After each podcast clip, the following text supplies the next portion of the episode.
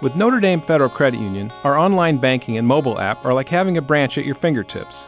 Insured by NCUA and with everything you need to use and manage your accounts 24 7. Hi, I'm Tom Obergfell of Notre Dame Federal Credit Union, inviting you to enjoy better banking where and when you want. Features include bill pay, money transfer, budgeting, early payday program, and much more. Check us out today at NotreDameFCU.com to learn more.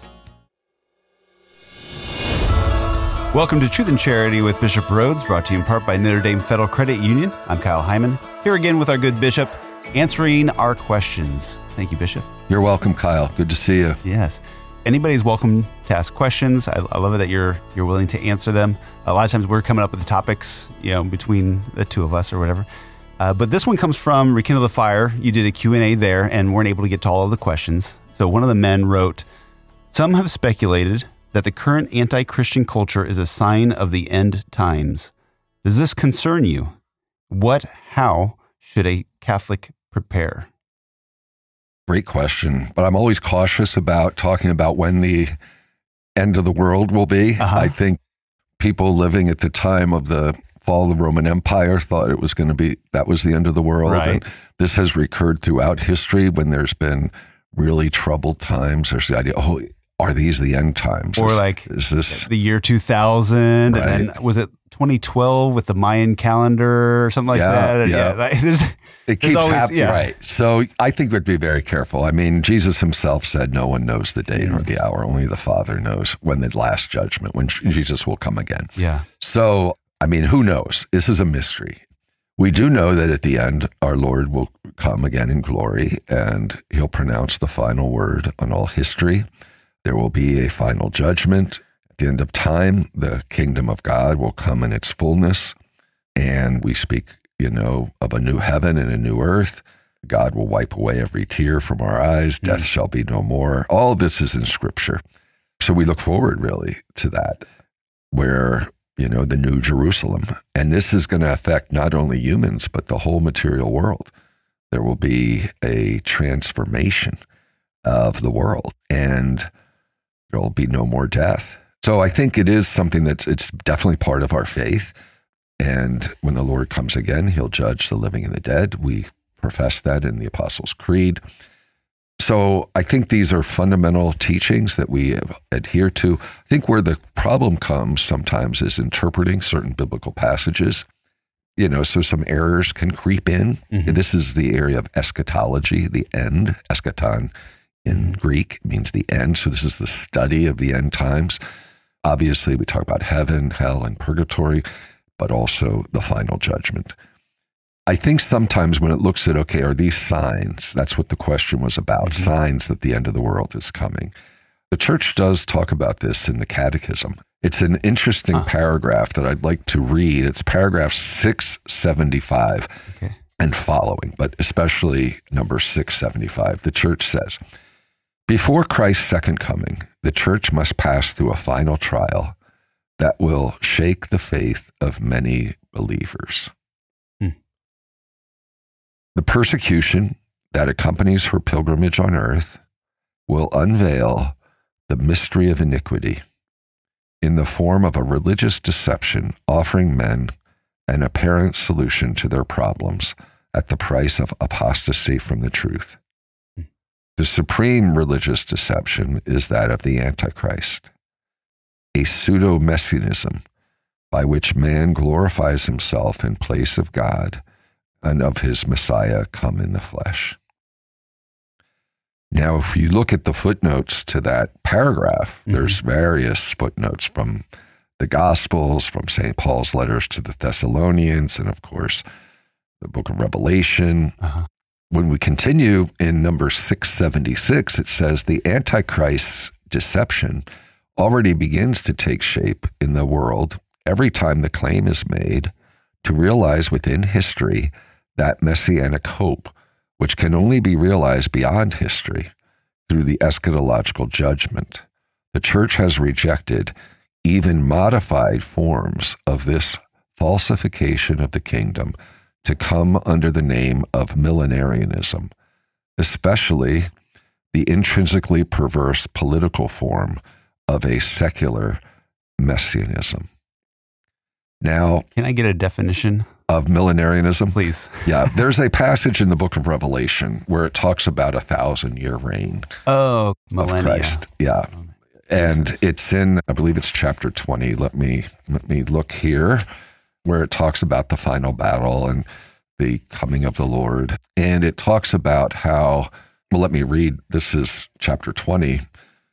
Then I saw an angel come down from heaven, holding in his hand the key to the abyss and a heavy chain.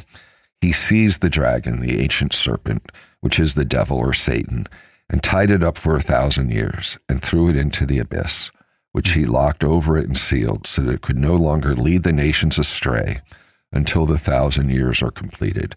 After that, it is to be released for a short time. Then I saw thrones.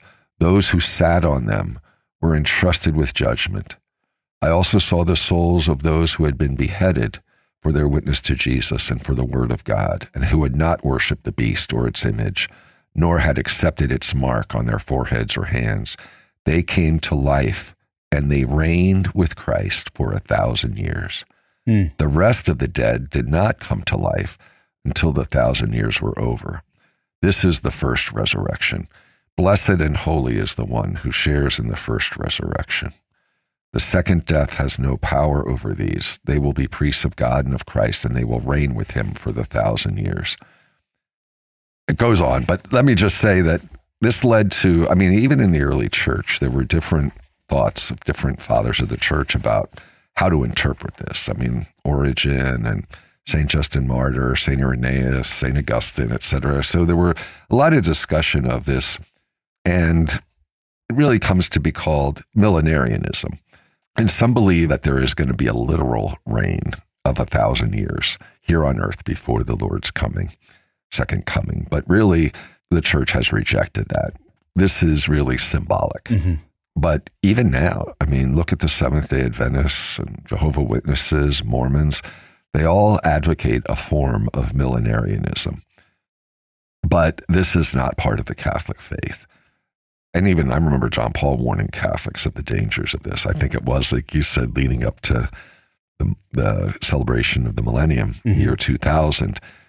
So we look forward to, obviously, to the victory, final victory of Christ. And we, we live in hope, but we don't believe that there is going to be kind of a uh, literal thousand year reign, uh, that, that heresy of millenarianism. So we do believe that at the end of the world, Christ will come in glory to pronounce judgment. We do believe that we can't know when that's going to be, but that all the dead will rise again on the last day with their bodies. When it comes to the appearance of the Antichrist, there's all kinds of ideas about well, is this a definite human personality that's the instrument of Satan? You know, there's some various views on what the Antichrist means. When we know that when you read the letters of St. John, he talks about the Antichrists, he uses the plural, and he's talking about false teachers. We've always seen Antichrist in that sense, false Mm. teachers. But there's something of a mystery about what is going to happen that we really don't know. That section in the Catechism, which talks about the church's ultimate trial, you know, that we do believe that um, this pseudo messianism, where people glorify themselves in place of God, that is there in the Catechism. So the idea that do you see signs of that today? I think so. Mhm. But I think we've seen it in past centuries as well. Mhm. I mean, false messiahs, people like Adolf Hitler, Sure. you could speak of as an antichrist. So there are these intrinsically per- perverse political forms of, of messianism. So we know that there will be some kind of a final Passover and that there would be a final trial, so to speak, persecution. You know, I think that's why, you know, you see some of those signs today. Does that mean, oh, yeah, the end of the world is imminent? No, because these things have happened in history before. But the point is, maybe. Mhm. So that means be prepared, you know. The forces of death will rise against the author of life. We know that. and the Son of Man will come. There's some kind of a final battle, Armageddon, you read about in Revelation. We have that, that traditional hymn used to be sung often at funerals, the Dies Irae. It's still in the liturgy of the hours for the last week of the liturgical year, the day which speaks of the day of wrath, Dies Irae. Mm. That day, day of trembling, etc., a day of judgment. Now that's in poetry, but we see this re- reference to the day of the Lord in both the Old and the New Testaments. In some cases, it's portrayed as a day of terror and judgment, Hmm. but they also speak of it as uh, purification. And it's really a day of vindication and reward also for those who've loved the Lord. Right. So there's a judgment to condemnation, but there's also a judgment to salvation. So I don't know. It's uh, it's a lot of this is still shrouded in mystery. Yeah.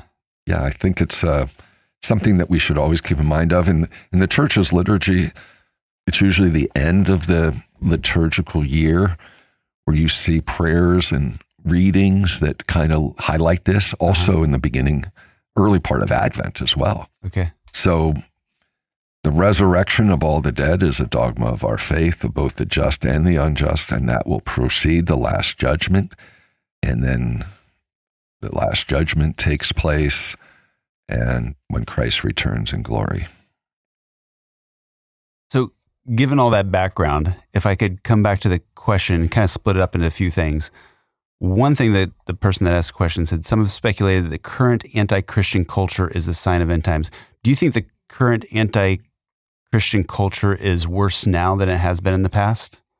And when I read about you know, the persecution of Christians, and the, I know there's there's still persecution today, and, and in some cases it's it's gotten really bad. Do you think it's worse now than it was in the past? I think persecution is bad in many countries. I don't know if it's as, I wouldn't say it's as bad as it was in the first couple centuries of the church, especially the first and second century. Mm-hmm. But there are other things that are very disturbing. I think of kind of re, like we were talking in one of our other episodes about things like gender ideology, this rejection of God as the creator. Mm-hmm. I'm not so sure that there was that kind of wholesale, you know, thing. I mean, there were evil things going on in other epochs of history. There's been genocides. There was abortion in the ancient, ancient world, etc. So we see some of these horrendous things that have taken place in history. I, I would say nowadays, though, we see in some ways all of this coming together Mhm. in a way with secularism and relativism, Yeah. kind of a rejection of even the not only the, the value of human life, but also the differentiation between the sexes. There's rejection of of marriage would be in according to God's plan. Mhm. So there is a lot of things that I could see why people might think, okay, these are signs of the mm. end times. Yeah. I just would always be cautious because we just don't know. Right. And I think if we try to focus on that too much, we can get distracted. We should always be prepared for the second coming of the Lord, whenever it might be. Okay. So that was the third part of the question. I'll jump back to the second later, but the third part was what or how should Catholics prepare?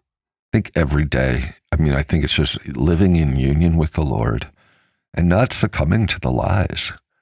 I mean, in our baptismal promises, we reject Satan, all his works, and all his empty promises. Mhm. Um, he is the father of lies. Um, and we are, I mean, so many are gullible and they are believing these lies, like the lies about gender Mhm. or the lies about against the dignity of human life. The lies that, a, for example, the lie that a child in the womb doesn't have value, Hmm. or the lie that I can choose for myself whether I'm going to be male or female, or the lie that marriage can be between two people of the same sex. Or, I mean, we can look at these are all lies. Hmm. These all go against the truth of creation, the truth of revelation.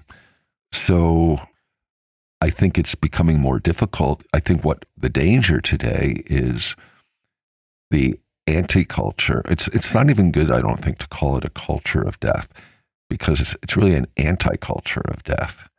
Because I mean, you could speak of it either way, but but the idea is, you know, we are to be a people for life, and that God is the author of life. He is love. Yeah. These are and all these things that go against life are going against love. They're also rebellion against the Creator. It goes back to the original sin, doesn't it? It was a rebellion mm. against Adam and Eve. I mean, of Adam and Eve against God, the Creator, and they lost paradise. And therefore, it's kind of like, okay, what what is the fundamental sin here? It's pride. Okay, I can I can decide for myself. Right. I can define marriage. I can define gender. I can define life. No. You know, that's, you know, we have to respect our Creator. I mean, thankfully, you know, we all have hope because Christ has come to save us from, I mean, He is the truth. Mm-hmm. So we need to, you know, believe in the truth, accept the truth, and not succumb to the falsehoods. So the second part of it was, does this concern you? So all this talk of end times and an anti-Christian culture, does this concern you? It does. I mean, it calls us for more heroic faith, I think. I think it calls us to bear witness to Christ and the truths of the gospel in a way that is m- more difficult because there will be more criticism, rejection, hmm. ridicule, etc. for standing up for what is right and good. But we were kind of promised that. We were promised Right? that. Yep. I mean, that's what the apostles did. There are a lot of parallels to, I, I often think about what it was like for those first Christians in a hostile culture, mm-hmm. but yet they converted it. I mean, Yeah. that's amazing. I mean, they, they converted that culture of the Roman Empire and they did it by love. I mean, I mean, so many were martyred, but they impressed. I mean, so many pagans were impressed. They would say, look at how these Christians love one another Right. you know they wouldn't sacrifice their babies they wouldn't you know they would would not participate for example in those cruel gladiatorial contests where people were you know killing of people was en- entertainment in the mm-hmm. coliseum and other arenas no the christians said no to those things they respected human life and dignity and And they were you- persecuted for it. and they were persecuted for it and many martyred so i do see those parallels for sure Mm-hmm. to what's going on today. What's the quote? The blood of the martyrs is the seed of Christians. Christianity. Yeah. Yep. Yep. Tertullian, Yeah. second century. The end times. Yeah. I, I, uh, perhaps. So you won't be holding a cardboard sign that says the end is near. No, I don't think so Okay. because I don't know. Right. We've been saying that for a long time. yeah. Yeah. yeah. Like you said, who knows? But it is a call. I mean, I think to, I think it is good that we do reflect at the end of the liturgical year, especially and in Advent on the second coming of the Lord. Mhm. But we do so not with pessimism or not with despair. It's Right. always with, He comes as the Savior. Jesus comes, yes, to judge the living and the dead. And the important thing is that we be mindful of the judgment and not just presume on God's mercy, but at the same time that we not fall into that opposite sin of despair. No, hope is is true Christian hope. And when one has hope, one can uh, one also has joy, and Mhm. one can therefore endure the uh, the cross that we must carry in being faithful to the Lord. And we should be humble. In other words, we need to admit where we're where we're not furthering the growth of the kingdom of God, Mm. but where we might be doing things that kind of hinder that growth. That's what sin does. You know, what kind of example are we setting for our neighbors? I mean, we can be standing up for the truth about marriage or about life and all that, but it has to be the witness of our love at the same time. Right. And we can turn people off from the truth by our lack of charity or by anger or whatever. So that's where it's it, we have to be careful. We need to be humble and we need to show the compassion of Christ to those who are in error Hmm. or maybe in error. Yeah. If we do all of these great things, but we haven't loved, then Lose our souls. yeah, Right, right. Truth and charity, the name of this program, you know, is is so key. I Mhm. mean, y- y- we can't have one without the other. Yeah. There's a wonderful quote of Pope Benedict XVI in his encyclical letter Caritas in Veritate. And he said, and I quote, Only in truth does charity shine forth. Only in truth can charity be, charity be authentically lived. Truth is the light that gives meaning and value to charity. That light is both the light of reason and the light of faith, through which the intellect attains to the natural and supernatural truth of charity. It grasps its meaning as gift, acceptance, and communion. Without truth, charity degenerates into sentimentality. Love becomes an empty shell to be filled in an arbitrary way. He does say in this homily truth and love are inseparable because love without truth would be blind. Truth would, without love would be like a clanging cymbal. So Hmm. I don't know if you recall when Pope Benedict was elected in a homily that he gave, it was either at John Paul's funeral that when he gave this famous homily, Hmm. or it was early on, but he talked about how truth and love are inseparable. And he said, Love without truth would be blind.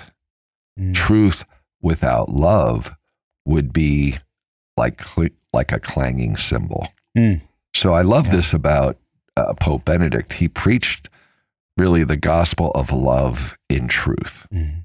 so that when we defend the truth, that's a form of loving. It's only in truth that charity can be authentically lived. So it really was pretty um, pretty strong theme of his.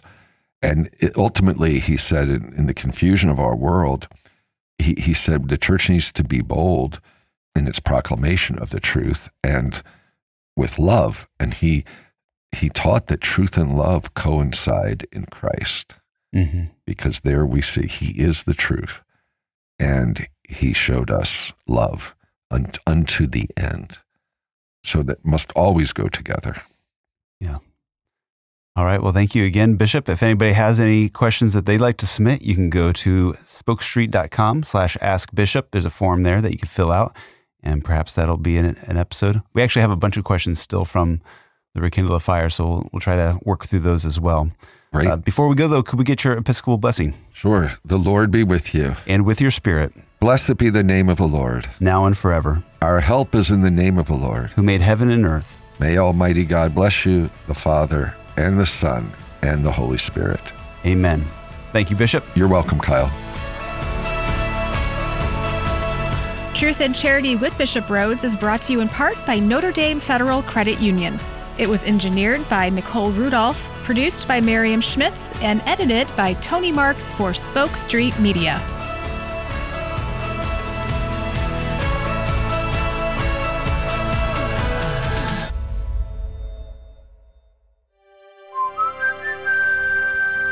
This podcast is part of the Spoke Street Network. For more great podcasts, visit spokestreet.com.